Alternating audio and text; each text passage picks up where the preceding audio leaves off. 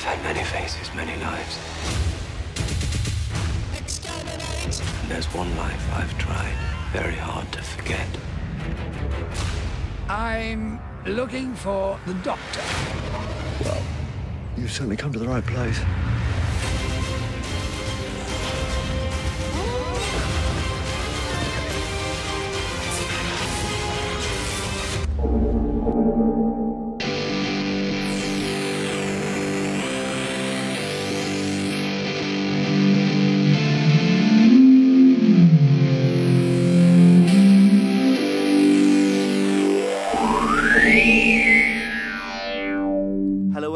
And welcome back to the Cloister Bell podcast, a weekly Doctor Who podcast hosted by me and Liam.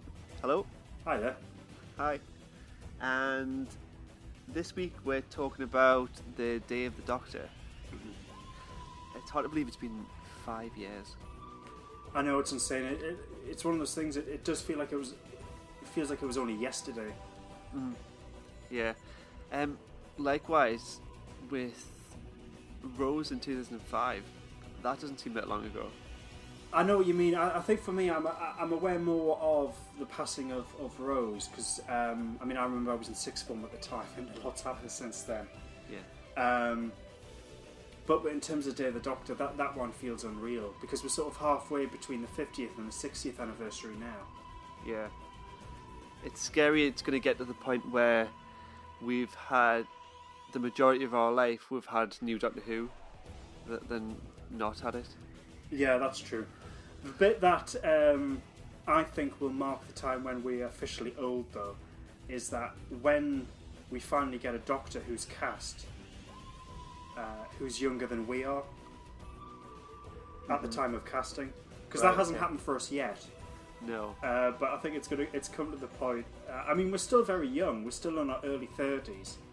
But I think there's a, there's a point when you start to feel, you know, a bit a bit mortality. I mean, I've got a heck of a lot of grey hair for someone who's who's, who's only 31. Um, but yeah, I think the, I think the moment when the Doctor gets cast and they're younger than we are, it's just like, oh, right, I'm officially old now. That's strange because they'll be they'll have been raised on new Doctors. Yeah, yeah, Um, yeah. And like everyone who's an older generation knows that the new series owes a lot to the classic series, uh, and they they are, are aware of that. But obviously, newer fans were raised on the new show. I mean, what's weird is sort of. Um, I got into Doctor Who when it was 30 years old. And now we're in our early 30s. If we're just mocking it in terms of Doctor Who. Yeah, But then, I mean, you, you can compare it to other things. I mean, we're older than Google and YouTube and all the rest of it by quite some margin. YouTube sti- still seems quite new. That was just 2007. yeah, yeah. That's, that's crazy, isn't it? Uh-huh. And so is Facebook. But in terms of uh, popular culture, I think another way to say, I'm old enough to remember when The Simpsons was good. That's how old I am. It really was good, wasn't it? Yeah, it was. It's hard to believe now. Hard to believe it's still going. Oh, I know. So it should it should have died a long time ago. Mm, I know. Oh. so, um, is there any news this week that you've picked up on? No. Um, not recently. I mean, there's a couple of uh, tidbits that have that have come out. So Olivia Colman, for example, who's a, a incredibly well known uh, actress now, um, she appeared in Matt Smith's first Doctor Who story, The Eleventh Hour, and Steven Moffat has has um, because Olivia Colman has been Oscar nominated for her performance as Queen Anne in The Favourite. Um, Steven Moffat uh, did an interview recently where he said the biggest regret is not using Olivia Colman more. That's interesting. Uh, the only other thing that I can think of is uh, a couple of weeks ago it was announced that the new series of Doctor Who has uh, started filming, and they released uh, a photograph of the main cast, the TARDIS crew. Um, and we were, I think everyone was basically saying, well, that's obviously not Cardiff. Uh, it's it's been announced that actually uh, that was in South Africa. Ah, that's interesting. More location shots. Yeah. So it'll be interesting to see whether um, it will, if South Africa is standing in for another location or if it, or if it's a story set in South Africa. There was um, a bit of activity on Twitter the other day about a midnight announcement, Oh yes. and that turned out to be about a new virtual reality game hmm or episode rather. Yeah, which I think is is quite cool. Uh, be interesting to see how how that turns out. But I think the problem is when when you have things like this where they build up, t- where they're building up the announcement of, we're you know we're releasing some news at midnight. The problem with that is that people's expectations can't help be, but be built up. Um, in a completely separate way, because I remember when it was um, 2013, 2014, it was announced that Kate Bush was uh, going to go. Um, she was going to perform live for the first time since the late 1970s. So that was tremendously exciting. And then not long after, uh, the band Genesis, which I'm a big fan of as well, they said, "Oh, uh, in a few days' time, or however long it was, we're, we're going to be making a major announcement." And everyone was getting really excited, just going, "Oh, what's this announcement going to be? Are, are, they, are they getting back together and go uh, going live again, like they did back in 2007?" So the expectations were building up and building up and building up, and then the announcement was just that they were releasing another best of collection. That's frustrating. Yeah, and it's just like, oh, for God's sake, you could have just come out with that. Yeah, I remember a few years ago, I was on the Red Dwarf website, and well, the 30th anniversaries came and gone, but this was for the 20th anniversary, and the website was a ticking clock, and it was a, it was about a big announcement, uh, something was coming, and this was before the show was relaunched on Dave. Mm-hmm. And when the countdown hit zero, it was just to launch the New Look website. oh, for goodness sake. Yeah, I bet that was annoying. yeah. So I don't mind these sort of, uh, obviously, these announcements being made, and I suppose there has to be a, a time when they're officially released. But, I mean, to, to, to drum up that level of expectation. I think in this case, it's the kind of thing you just want to casually come across in the news. Doesn't need an announcement. No, no, yeah, yeah, exactly. but that was the thing before, before the uh, before the announcement came through that it was to do with a, a virtual reality thing. There was a room. There was the the standard rumors that come up with this sort of thing that some more missing episodes had been found. Um, but the weird thing is, they all centered around the fact it was the space pirates. Oh right. It was like, oh, they've they found they found the space pirates, and I mean, it's great when th- there's the potential of a missing Doctor Who story to be found. But I but I remember thinking at the time, going, well, if that's the announcement, I'm really not bothered because in my view, the space pirates is one of the most boring, tedious Doctor Who stories ever. it's it's it's not it's not great. Um, so I was sort of, oh, would I would I get excited about watching the space pirates? Mm. Talking of uh, missing Doctor Who, just uh, just briefly, is there any particular story you would love to be found? Possibly Marco Polo. Yes, yeah, yeah, yeah. Yeah, I, I- I'd prefer to have all of them. how weird. Uh, no, I think I think obviously, yeah, we would like all of them. But I mean, if if if you had if you had the power, um, to find one, but it could, it could only be one. Have you got one in particular? Well, that's the thing. It's sort of, it's a, it, it is a bit tricky. I th- funny enough, Marco Polo's I think is, is pretty near the top of my list because I love that one. But then there's a part of me going, well, would I want to recover an entire missing story, or for example, I love the William Hartnell story, The Crusade, which is a four episode story, but we've only got episodes one and three. Have we got those released on DVD now? Yeah. Are they in the box set? I think they were on the Missing in Action uh, box set that was released eons ago. Yeah. L- Lost in Time. That was it. Yes. Uh, for a moment, I thought, oh my god, I don't have Missing in Action. Where have I got missing in action from? I've no idea. Anyway, yes, it's called uh, Lost in Time. That's it. That's really dramatic, Missing in Action. it is, isn't it? It's like they lost them in some battle. yeah. So I've been watching the 50th anniversary Blu-ray set, Right. and I was just watching a short episode wrote by Steven Moffat called "The Last Day," and it's a little mini-sode, and that's from the point of view of a soldier, and that would have been a good VR episode, possibly. Oh, I remember that. I think I remember watching that. That wasn't too bad, um, if I remember rightly. Um, I think that may have been released on the Doctor Who BBC website. I can't quite remember, but yes, I remember watching that.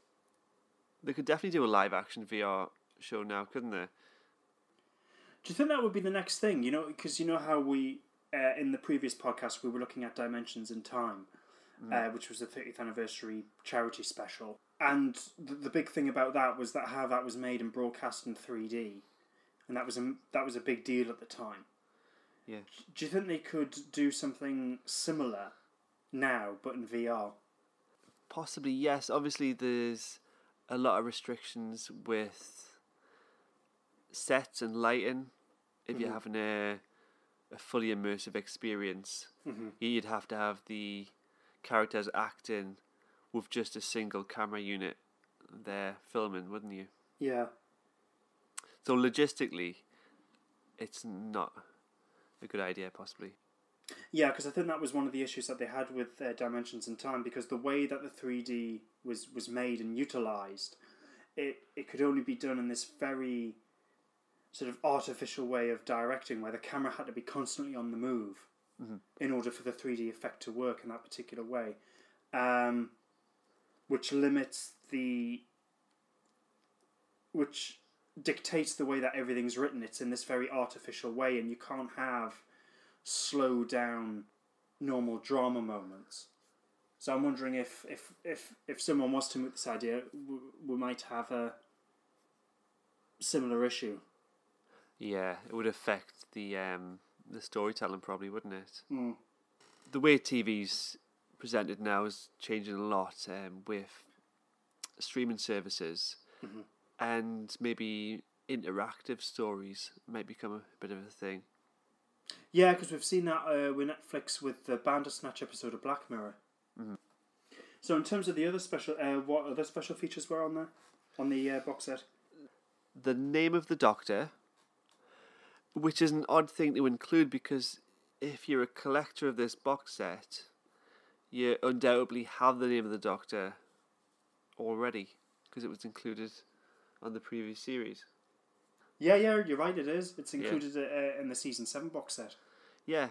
Um, now I'm happy with being included here because was that series seven you you said yeah.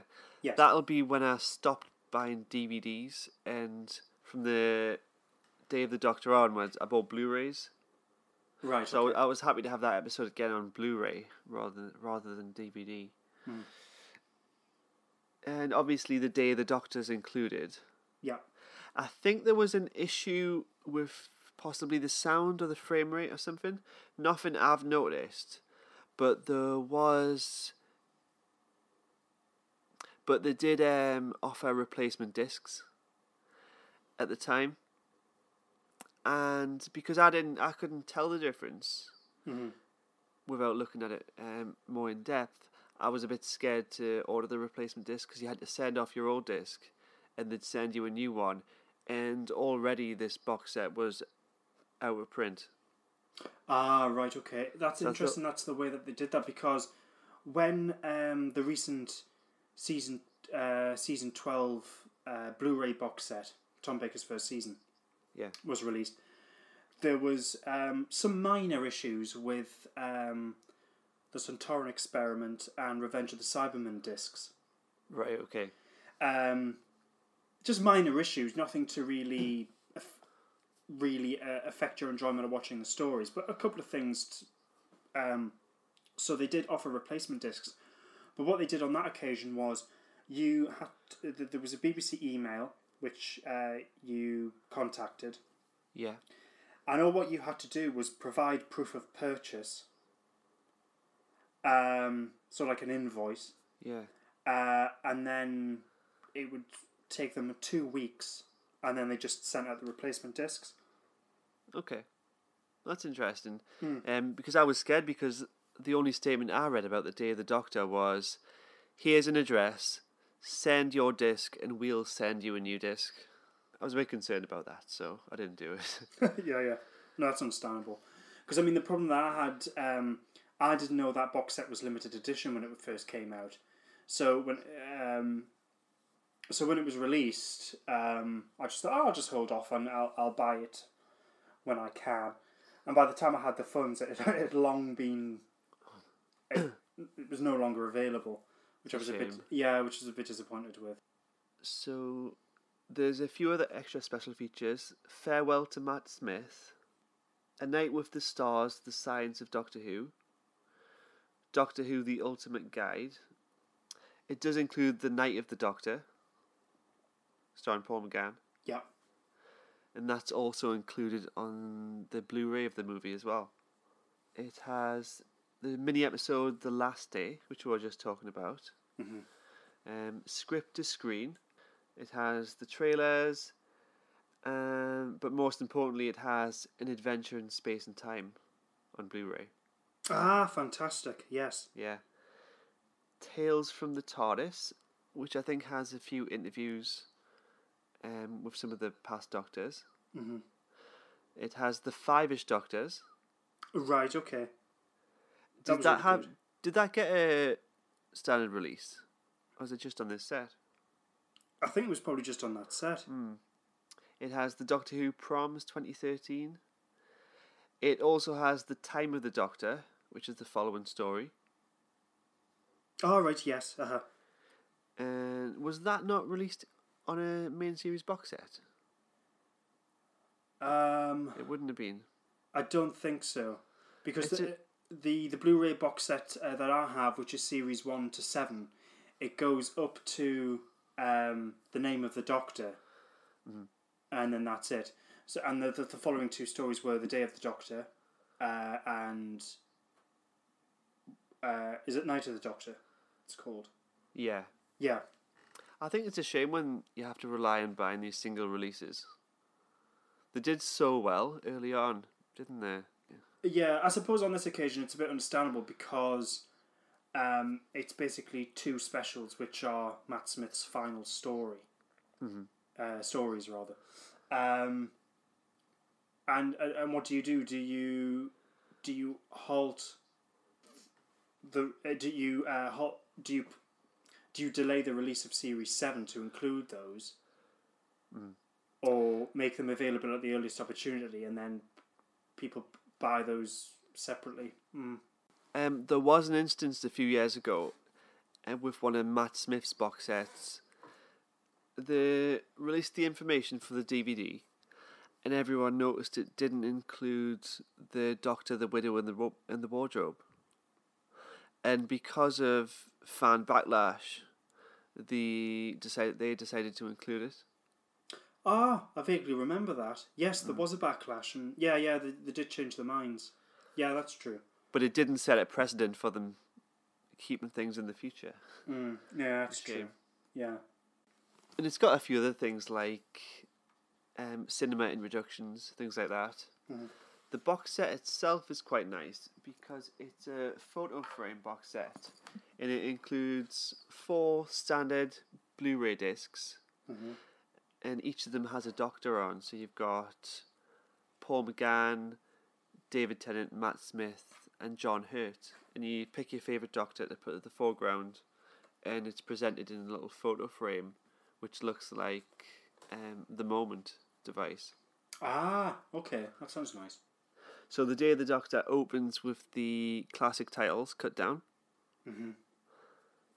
That was a really, really uh, great start. It really got me excited. In fact, um, because this was the 50th anniversary, and this felt huge.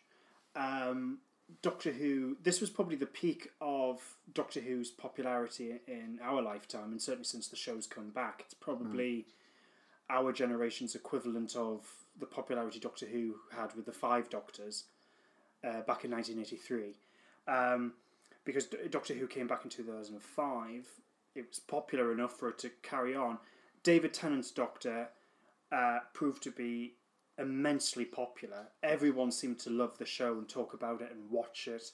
Um, fans and non-fans alike, everyone just seemed to be watching it.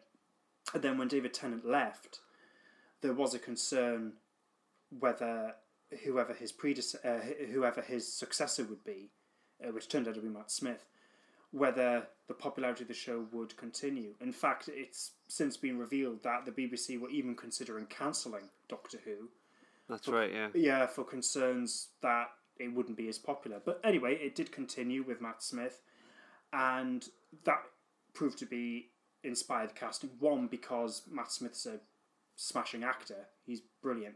He was a great doctor and managed to continue the success of the show. It didn't dwindle. In fact, it, there was a period where it kept on building, um, which timing for the 50th anniversary was was perfect because again, it was a massive celebration for the show, marking 50 years of it.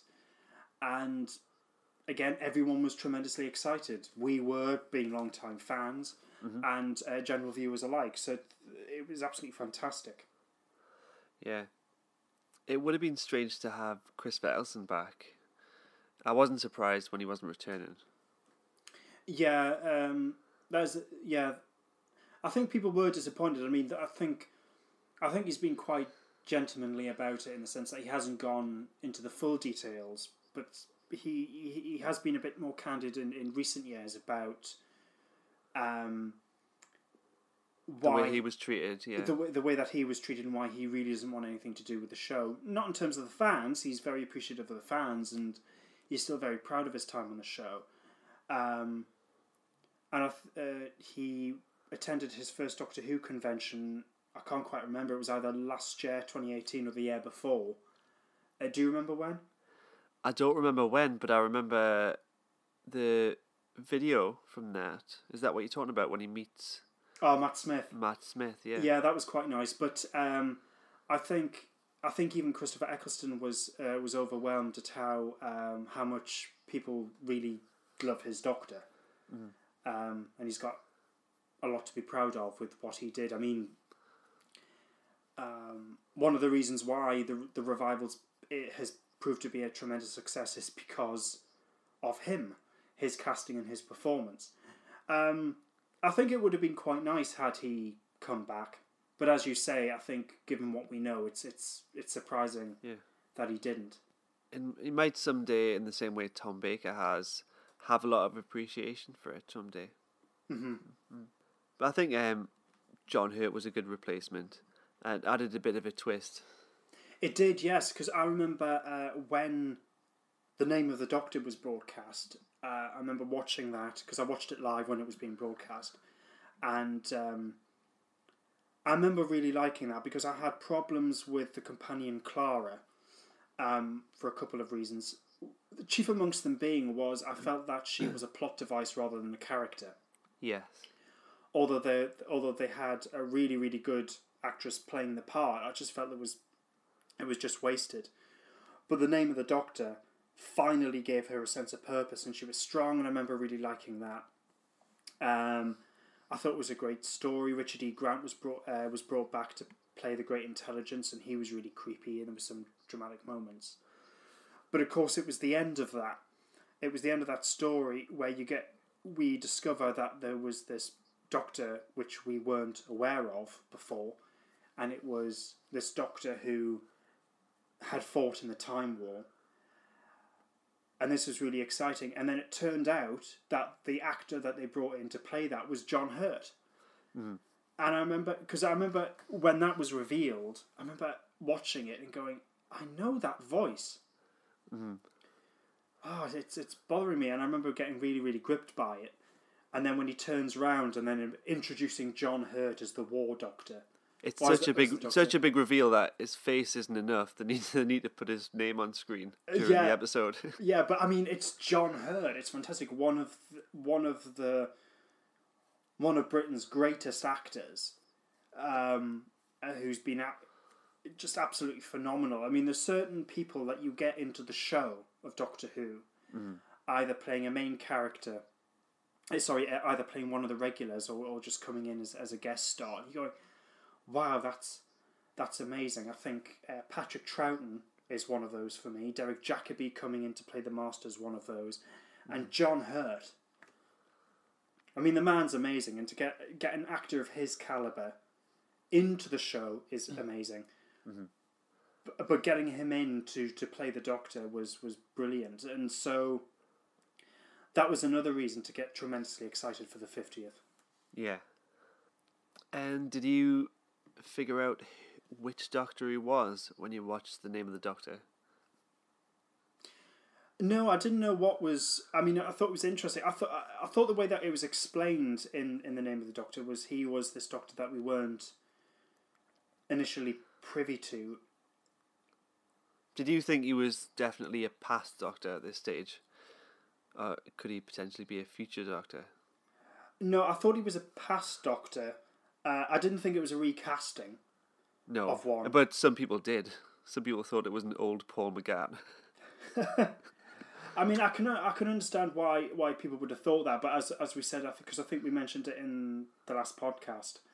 Um, but as you mentioned, sort of like, but we've already got a, an older Paul McGann. It's it's it's Paul McGann. Uh, so, so why, why would you recast him? Just Um, recast him with a high profile actor. yeah, sorry, Paul McGann, you're really not good enough. We've got John Hurt. Um, I think the because the way that it was explained in the name of the Doctor, because Matt Smith is clearly aware of who he is, and he's referring, if memory serves, he he refers to himself, he refers to this Doctor in the past tense, yeah, okay. um, and all the other Doctors that were in that landscape uh, were all past Doctors. Yeah. So it was uh, it was an interesting idea, and it was sort of oh where, where where's this come from, and how's this going to play out? It was a, it was a, it was a nice it was a very nice surprise. Yeah, I got to see some leaked set photos after that, um, and you got a better view of John Hurt's outfit, and it did. It when you look at it, it does match up with the Ninth Doctor's leather jacket, even though it's a different, slightly different color and more distressed. Mm-hmm. Um, it does have. I think the buttons are the same, and then he's wearing his waistcoat underneath. Kind of matches the Eighth Doctor style, so it's kind of a blend of them both. Yeah, and I think that's I think that's a good, um, very good costume design, and especially when we have the Night of the Doctor, which is that mini episode where finally you know, Paul McGann comes back onto television to reprise a rose, uh, reprise his the, the role of the Doctor briefly in order to have the regeneration scene. Mm-hmm.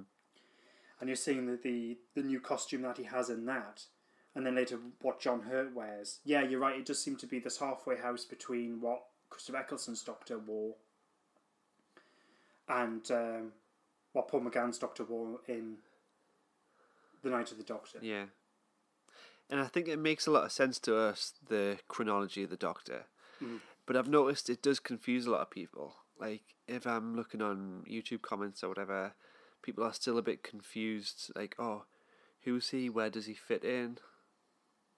And they make some presumptions and get it wrong.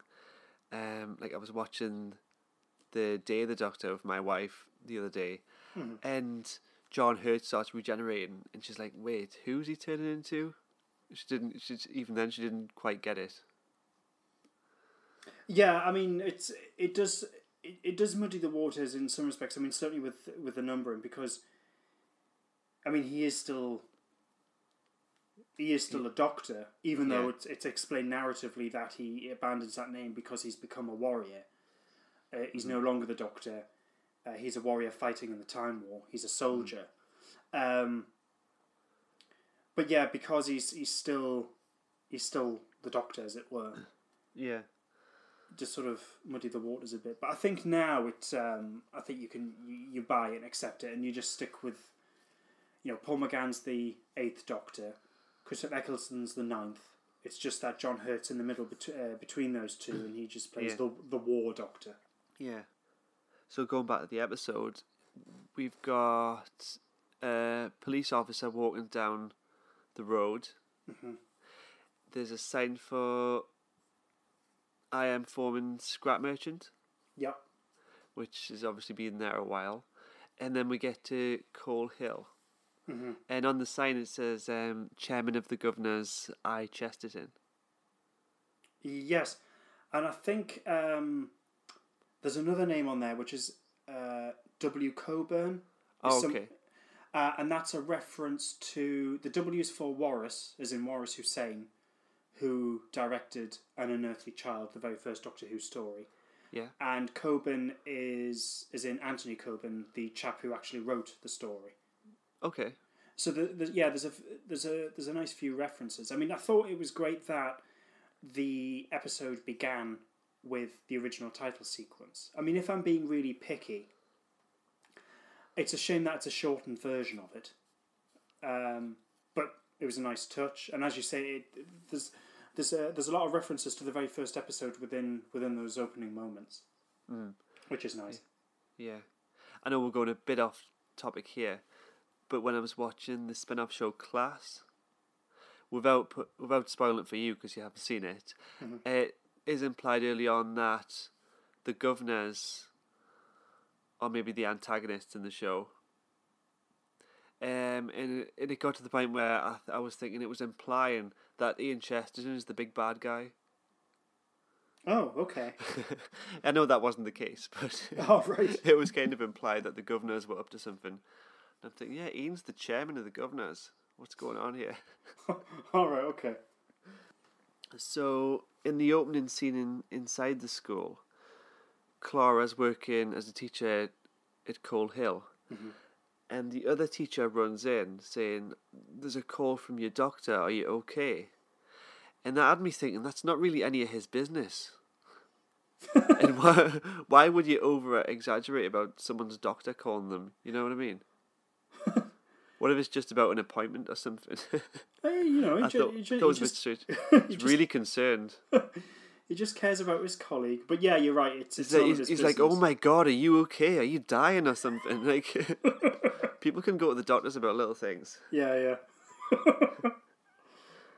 uh, yeah, I never thought of that, but yeah, you're right. That that, that teacher is a nosy little tyke and should mind Yeah. his own business. And then we've got the bike scene, Mm-hmm. and it's not the not the first time a motorbike's been in the TARDIS.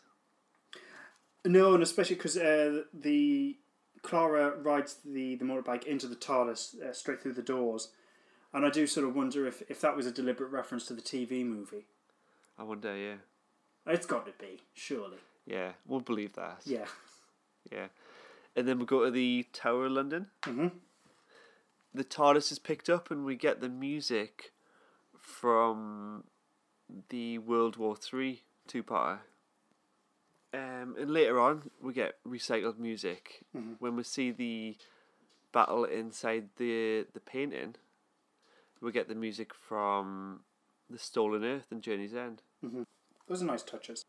So, Kate Stewart returns, Yeah. and this is the first story for Osgood, isn't it? Uh, yes, it is, yeah. Do you think she's a good character for the story?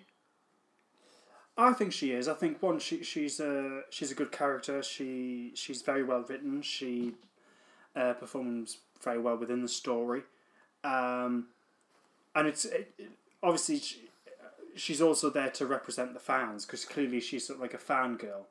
Yeah. Um, so you know she, she's wearing the scarf, which is a, which is an obvious reference. Um, no, I, I think she works. I quite like her character. How about you? Uh, yeah, I do. And her part of the narrative, obviously, we've got her inhaler there, hmm. which turns out to be the thing we identify with which one is the real Osgood Yeah. later on, the Black Archive. Mm-hmm.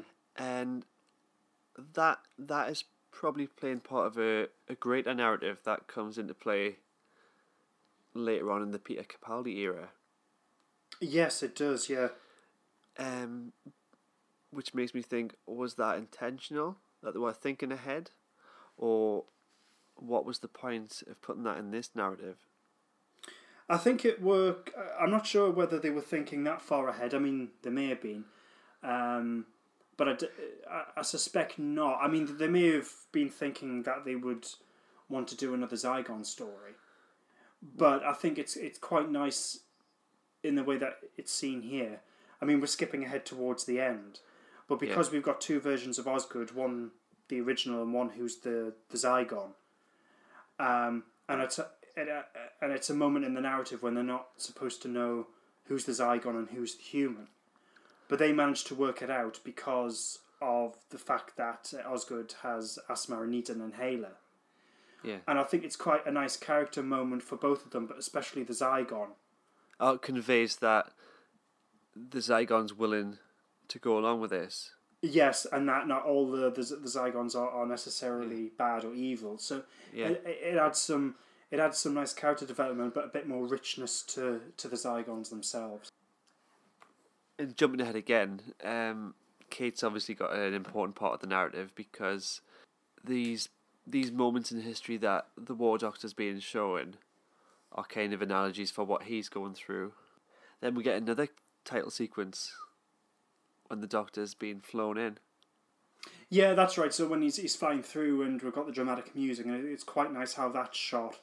Um, and we've got um, Matt Smith and David Tennant and Billie Piper, and uh, you know, bis- you know the, the big names appearing on screen.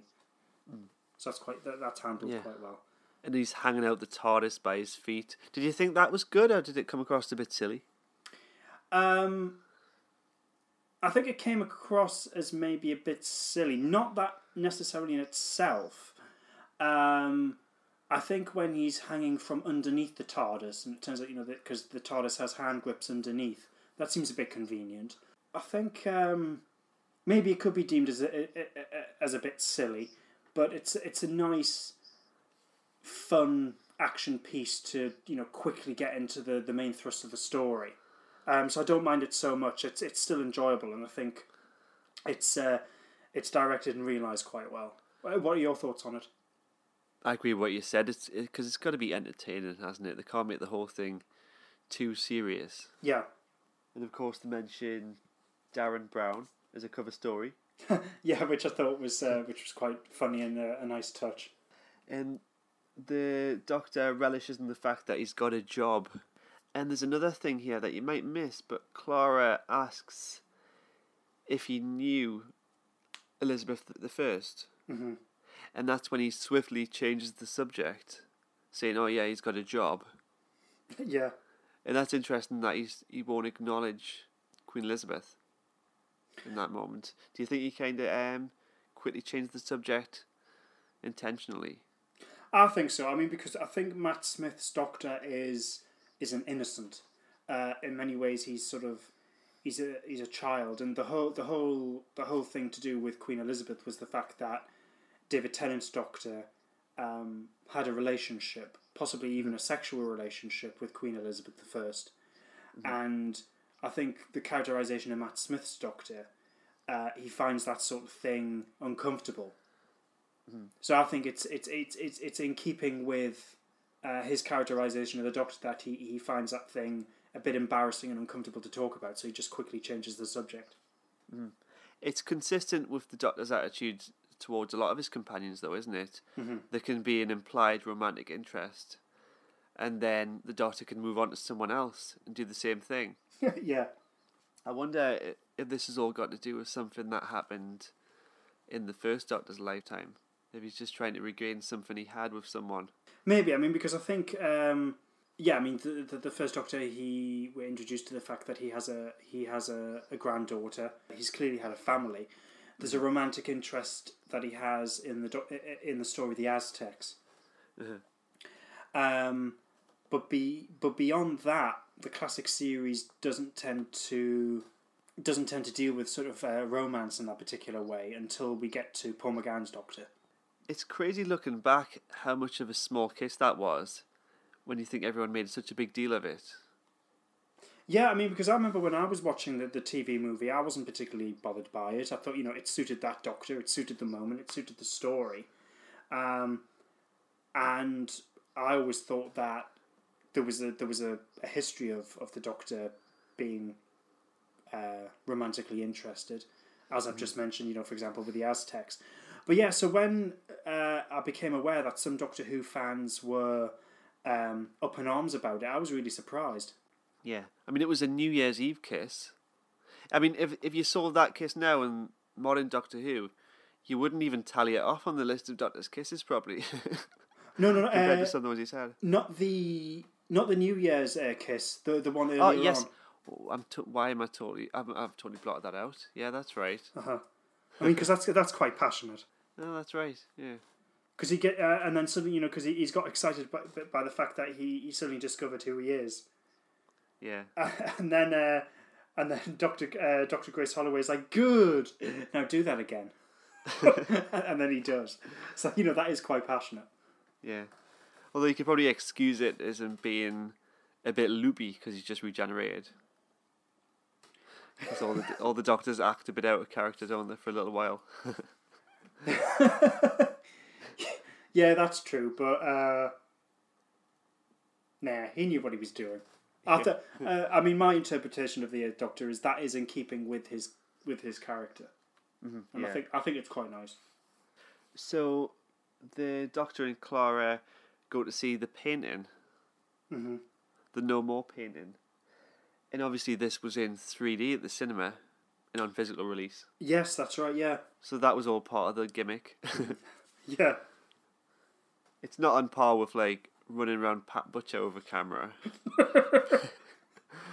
No, this was this was different. This was for cinematic releases because the Day of the Doctor had an absolutely uh, the release of it was immense. It was simultaneously broadcast in oh, I don't know how many countries, but uh, quite a significant number, and it was also shown in a number of cinemas, certainly in Britain and America. And what was great was for the one day that it was released, which was the 23rd of November, um, it was number one of the box office, Right. Okay. which I thought was, you know, which was, which I thought was fantastic. But anyway, but going back to the 3D thing, because it was a cinematic release, and at that time, um, movies in 3D, that the gimmick was still riding high, so people, you know, people were still interested in it. Yeah. But uh, yeah, as you say, it wasn't in it wasn't in the same category as as um, having a camera revolve for an entire minute around Pat Butcher in Albert Square. Yeah. You can't top that. No, you can't. And the origins of the painting were a bit of a mystery, and they still were by the end, weren't they? Yes, uh, but I think that's quite good. I think that's you know th- that's quite a good mystery. But the the ex- one of the, the, the one of the major exciting things about the story is we finally get a a little bit of a peek at the time war.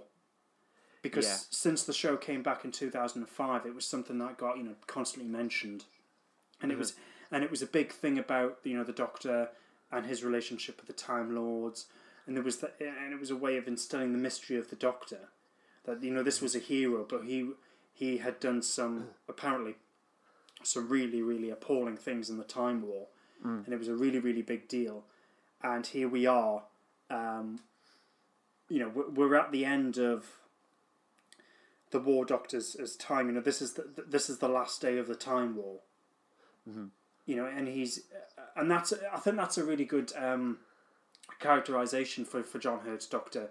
You know, this is he's battle weary, he's sick, and he you know it's like right, this needs to end because one, it's gone on for so long, it's so bloody, it's so painful, uh, and also the the universe is on the brink of total destruction. Something needs to be done, and uh, and to have have that glimpse of the Daleks and the time and the Time Lords and innocent civilians caught up in all this. Yeah. Um, it was it was a very incredibly powerful viewing. Yeah.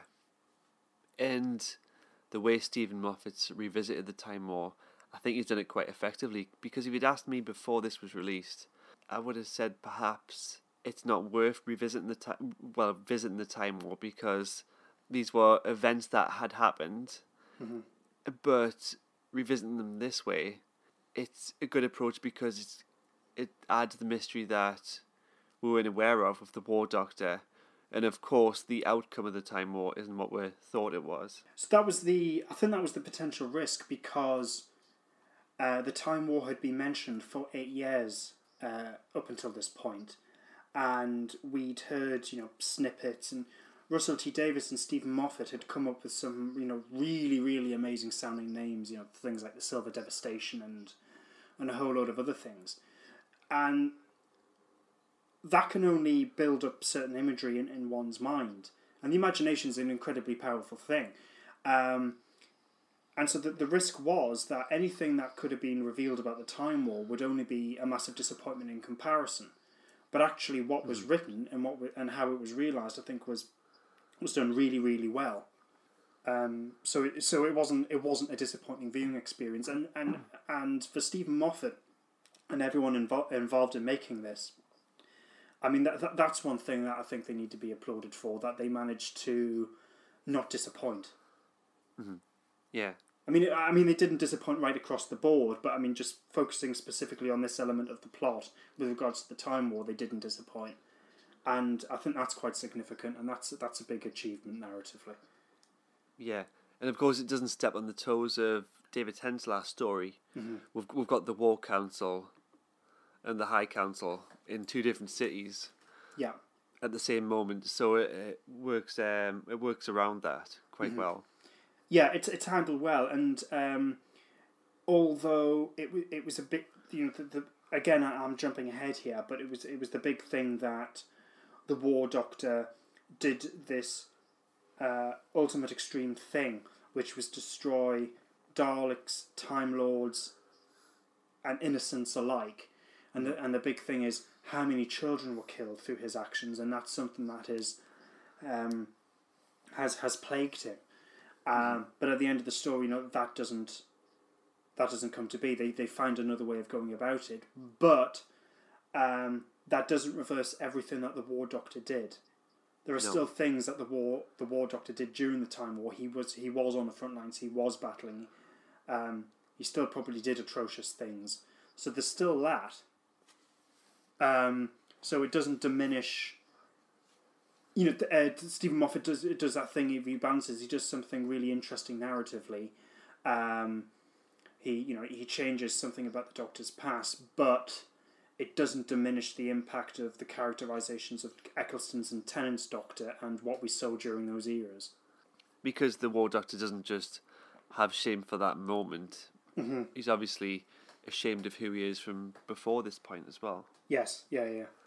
The Doctor says he's had many faces, many lives. Um, he doesn't admit to all of them, which is interesting. Which other faces does he not admit to? Yeah, that's true. I always took that to be referenced in reference just to the War Doctor. Yeah, I didn't think it was sort of you know I, I although you know you could arguably say well maybe he was embarrassed by you know maybe he doesn't fully admit to the Seventh Doctor for example because the Seventh Doctor commits genocide in remembrance of the Daleks. and likewise with the Sixth Doctor for other reasons. Yeah, the coat. Um, N- not just the coat. I mean, the the, the um, it's changing morals with killing and things like that as well. Yeah, yeah, uh, true. But I mean, but uh, what we've seen in, for example, the name of the Doctor, you know, we do get references to those Doctors, and he hasn't. Um, yeah, so he still admits to those. So I always took that to just to be reference to John Hurt's Doctor. Yeah, specifically. Okay. And like you said, we see the children on Gallifrey. What you can assume are, are just like civilians Yeah. in this city, which isn't something we've seen much of, if at all. No, the only other time that I can think of where we've seen um, Gallifreyans who aren't Time Lords uh, is in um, the Tom Baker story, The Invasion of Time. But then again, they they are just outcasts, aren't they? Yes, that's true, but they're still they're still Gallifreyans. Uh, that, that's the only other instance that I can think of. So, when we're still seeing these events of the Time War, and we're taken to the War Council with the General, know, it's, it's explained that the High Council's got plans of their own, mm-hmm. so we're not going to see any of them in this story. And then we've got the Omega Arsenal, Yeah, and they've used all the weapons apart from the moment, which is gone. And of course, the moment was mentioned in the end of time, wasn't it? The Doctor possesses the moment. Oh yes, I completely forgot about that. Yes, Yeah. you're right. It is. Yeah. So it turns out it turns out to be a physical thing. Yeah, Yeah, yeah. Oh, I, that's a reference I've never, uh, I've, completely passed me by. Yes, you're right. It is mentioned, so that's a, that's a nice tie-in. Yeah, that's quite good. Yeah. And then we see the War Doctor arriving at the barn. Yeah, And is this this this is obviously the same barn that we see Clara and the First Doctor in, in a flashback it, when she visits the um the Doctor as a child and she's under under the bed. yes. In the episode, listen, Yeah, that's Um, right. uh, which we didn't know until that episode was broadcast, uh, because when uh, Day of the Doctor was originally broadcast, this just seemed to be a, a new setting. We'd never Yeah. seen it before, but um, as I put, it works in that regard. But I think it's quite nice. Um, looking back on it now, knowing that that was the barn that we see and listen, Yeah. and And then, then, o- again, is it the same barn we see in Hellbent? yes, yes, yes, it is. Yeah. But yeah, it's good having it in this story, knowing that it's possibly where he grew up. hmm Because I was watching this, and when Matt Smith and David Tennant arrive, they're having a good look around. It's almost like they're reminiscing of the past, about the past. Yeah, which I think, um, I mean, one, it's it's it's a good acting moment from both of them, uh, because obviously they they they were probably acting it from the point of view of, um, oh, we, we've entered this new location. Let's have a look around. What on earth is this? But Yeah. it, but it, but also it's you can put that interpretation with their performances on top of it now, going oh that, that you know they are reminiscing of that they recognise that place, so that, that that's quite good. And of course, it's it's here that we have uh, Billie Piper. hmm Yeah, interesting way of bringing her back. Yeah, I think it's an excellent way to bring her back. Um, I think because when the show came back, it was. I mean, a, a big part of its success was Billie Piper's performance. It was her character. I mean, it's it's through the episode Rose. It's through her eyes. You know, she's the eye of the audience. It brings us. She's the one who brings us into the series, and she proved to be very very popular uh, and played the part incredibly incredibly well. Um, so the the return owes a great success to her. So it was it was a no brainer to bring her back. She had to come back, but And of course, she's been brought back once before. After the great departure she had, she would, she was brought back in Turn Left, The Stolen Earth, Journey's End, and you could argue the success of that, whether people like that or not. And I think bringing Rose herself back again could have been a step too far.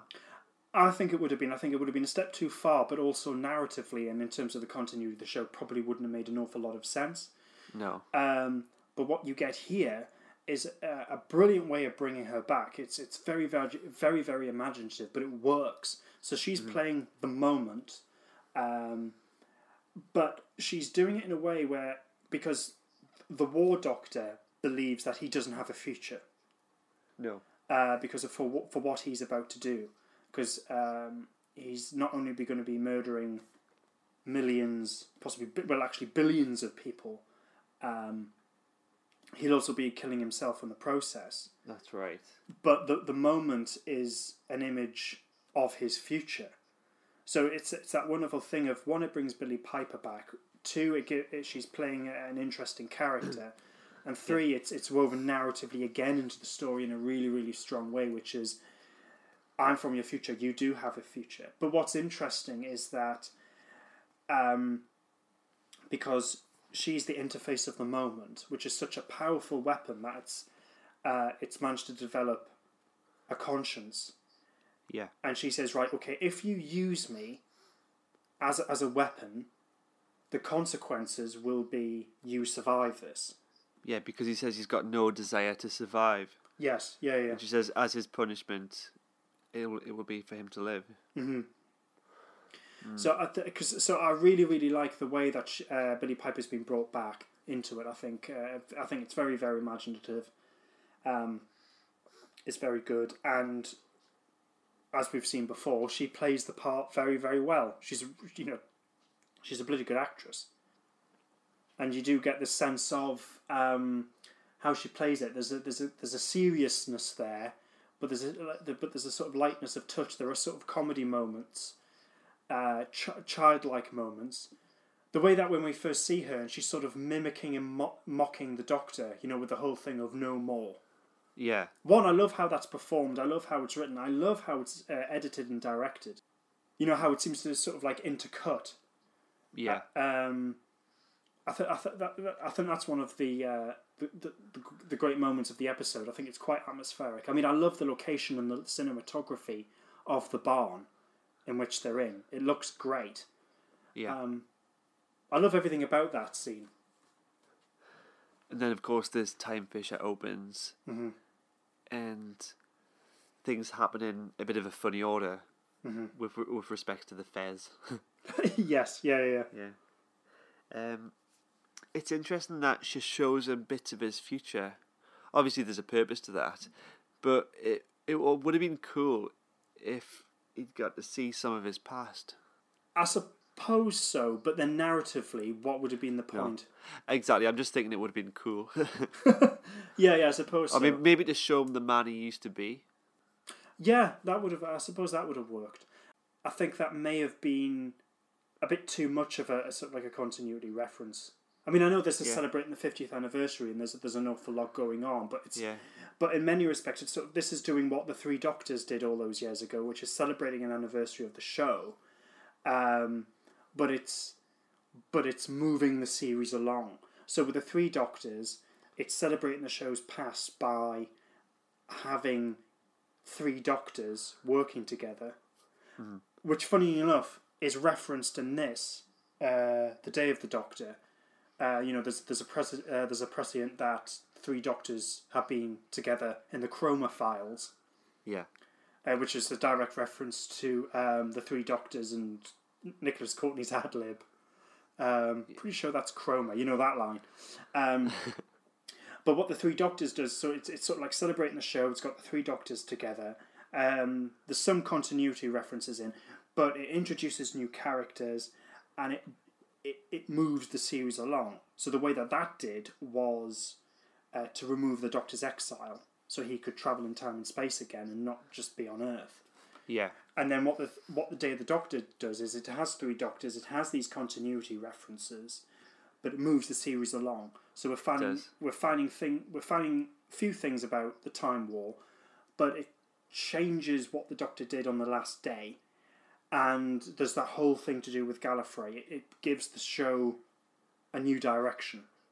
So with all that going on, I think having more I think having the past doctors may have been a bit much. We've got some nice touches of the past. So, you know, we mentioned what happened at the very beginning. It you know, it takes us right back to an unearthly child, which is a nice touch.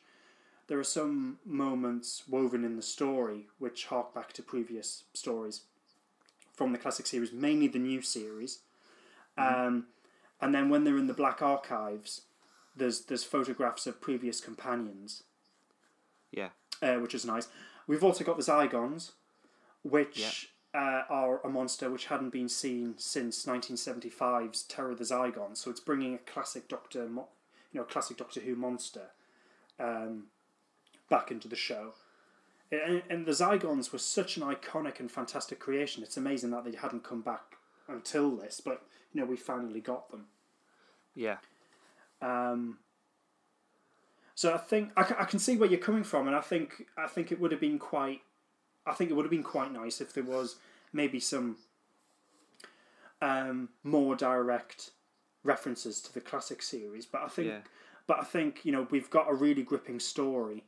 I think it maybe maybe would have got in the way. I think what we have, um, I mean, personally speaking, is uh, uh, for me, I'm happy with it. Yeah. I just thought it was interesting. They could have went full on Charles Dickens and had he could have been seeing his past, past possibly with the Eighth Doctor, Yes, that's true. Yeah, yeah, yeah. and then his present self or his near future self, and then obviously his far future self. Mm-hmm. Yeah, that's true. Yeah. So then we're pulled back to the Eleventh Doctor and Clara next, and he he's opening his letter from Queen Elizabeth, and she's appointing him as curator of the Undergallery. Yep. Um, then he walks off, and the picture's being moved. Mhm. We'll later find out that it gets taken to the Black Archive, Yep. and then we're taken to the tenth Doctor and Queen Elizabeth. Mhm. Um, it's interesting that we know the exact point at where this fits in in his lifetime. Mhm. You can place it after the waters of Mars and the end of time. Yes. Yes. That's true. He, he said he got married to her in that little scene with the ood, didn't he? Yes. Yes, he did. Yeah.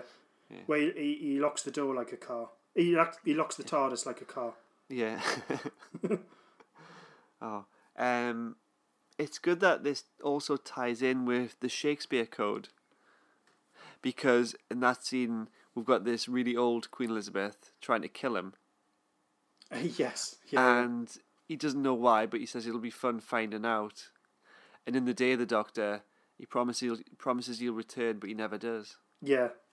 So obviously that would have annoyed her. So yeah, Yeah. that makes sense. That does tie in with uh, the Shakespeare Code. Yeah. Yeah. Because she, she just walks in, she's like, "It is my mortal enemy, the Doctor." yeah. Oh, I love the Shakespeare Code. yeah. I want Gareth Roberts to come back and write the Doctor Who story because I love his stories. Um, what what most recent story has he wrote? I think the most recent one was um, no, he's. I was going to say the Lodger, but I think he, I'm I'm sure he's co-written a, a Doctor Who story after that. All right, because he wrote a few of the Sarah Jane adventures, didn't he? He, yes, he did. Oh no! Uh, the last episode that Gareth Roberts uh, written, he actually co-written it. It was the Caretaker, The cat. All right, okay. uh, the uh, Peter Capaldi story where it's in uh, Coal Hill School. Coal Hill, yeah, okay. The um head teacher from Coal Hill, that was featured in that kind of little era. Mhm. Um, he's in class Oh as, right, well, okay. as well. He's Yeah. still the head teacher. Right, that makes sense. All right, okay, so that ties in. No, that's quite good. Yeah. I think the scene with the tenth Doctor and Queen Elizabeth was written quite well, bringing you back to the the feel of the Tennant era. When he's Yeah. got that machine that goes ding. Yeah, Yeah, and he's he's totally wrong about the Zygon. Turns out to be the horse. Yes, yeah, yeah. And I, I love the bit when um, he goes into his spill of, you know, I'm the Doctor, I'm a Time Lord, I'm 900 years old from the, pla- you know, fr- uh, I've got the order wrong, but you know what I mean, that, you know, that, that bit, which sort of um, harks back to a similar thing that he does in Voyage of the Damned. Yeah. And then he realizes, and you're just a rabbit, aren't you? I'm not. I'm not talking to a disguised Zygon. And that is the cutest rabbit ever. Yeah. I want that rabbit as a pet. I just love it. But that, that's a that's a funny scene. I thought that was good, and Da- Yeah. and David Tennant delivers it really well. Surely, Yeah. And that that was another thing as well. It's given when this was originally. I mean, we can watch it now and enjoy it, um, in general. But when it when it was first broadcast, because it in some respects it didn't feel like it had been that long since David Tennant had left. Uh-huh. Um, uh, but it it was still not. It didn't feel like. Um, I think they got the. T- oh, I don't- hang on, I'm not saying my point right. It hadn't been that long since David Tennant left, but it felt like uh, enough time had passed in order to, for for it to feel special. It was so, it was great for him to come back. Yeah, totally. Mhm. I wonder if he I wonder if he came back now if he'd look much older. It's hard to visualize because I see him in other things. hmm He doesn't look much older. No, no. And I mean, because I've got a bit of a confession here. David Tennant's not my favorite. He's my least favorite Doctor. Least favorite. Yeah. All right. Wow. Um, Of, of, of all the doctors. Yes, I think so. I mean, I think one down. uh, I haven't really thought about it in a massive way. I haven't actually got like an official list. Um, we, we need. I, I want you to make a list. Right. Okay. I'll at some point I'll make a list and then I'll mention it on the podcast and go right. I've I've ranked the Doctors, and this is what it is. And Doctor, I mean, this is the thing. Doctor Who fans, we're supposed to be really good at making lists. When it comes, to, there's been multiple times in the past when I've tried to make a list of my favorite Doctors, and I never get it right. I'm never happy with it. But anyway, No. yeah. At some point, I'll sit down and I'll, I'll try and make a, def- a definitive list for me. But anyway, the reason why David Tennant's my least favorite is nothing to do with him because he's a great actor and he played the part really well. I just wasn't particularly keen on his interpretation. I, I wasn't particularly keen on the, his character of the Doctor. I thought he was too arrogant. Okay. Um, but having said that, though, I still like his period. I, I can still happily watch David Tennant stories, and having him come back in the Day of the Doctor st- was still a great moment. Yeah. It was still good and, and enjoyable and all the rest of it. Yeah, he's obviously really popular. Yeah. I know this does this doesn't speak for a lot of people's views, but uh, a lot of people regard him as um, the Tom Baker of the new era because he's had a he's got a he's left a lasting legacy of um, being um, quite a favorite Doctor. Yes, yeah. Um, David Tennant really, ta- you know, th- really, really tapped into something that was immensely popular. So yeah, I, I, I think it's safe to say he's sort of the new Who's equivalent of Tom Baker. I think for Tom Baker will always be identified with the Doctor, and I think David Tennant will be regarded and regarded in the same way. Yeah, we're really fortunate because I remember when he regenerated into the into David Tennant's Doctor, thinking, "Who's this guy?" Uh, and maybe this will be the um, this will sorry. Um, I remember thinking maybe the popularity of the show will drop a little bit because they've got some guy that doesn't seem as interesting, but turns out he was. Yeah, no, because uh, funny enough, uh, well, my reaction was when that regeneration happened, and I remember watching it. My initial reaction was because I, I didn't know who David Tennant was at that point. I hadn't. I think because the biggest thing he made on television at that point was Casanova, which he'd done just before, and that was with Russell T Davies having written it. I'd never seen it, so this was the first time I saw David Tennant. But there was something about him. I went, because my, initial reaction was, "This is going to work. He's going to be good." Uh-huh. So even though he's my least favorite Doctor, I still think he's good. I'm going to come in for flack with this. I wish I'd never mentioned it now.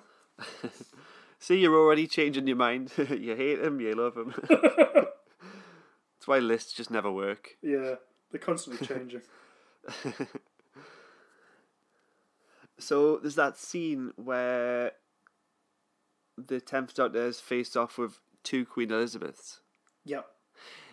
It's not definitively revealed, but do you have any thoughts on which Elizabeth is the real Elizabeth and which one is the Zygon What in that scene? in that scene?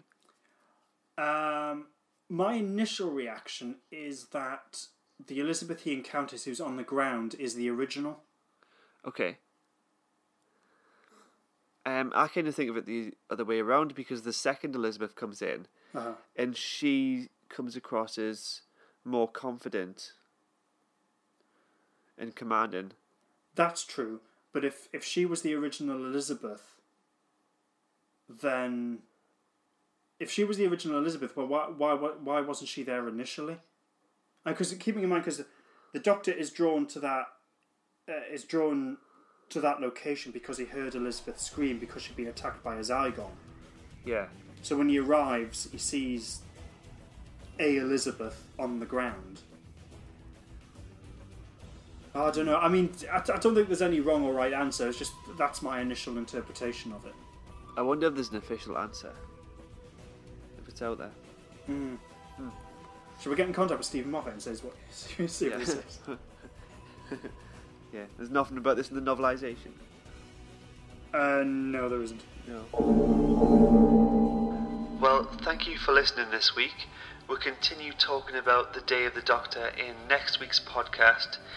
Make sure you don't miss it by heading over to cloisterbell.co.uk and subscribing to either iTunes or SoundCloud. Thanks again for listening, and we'll see you next week.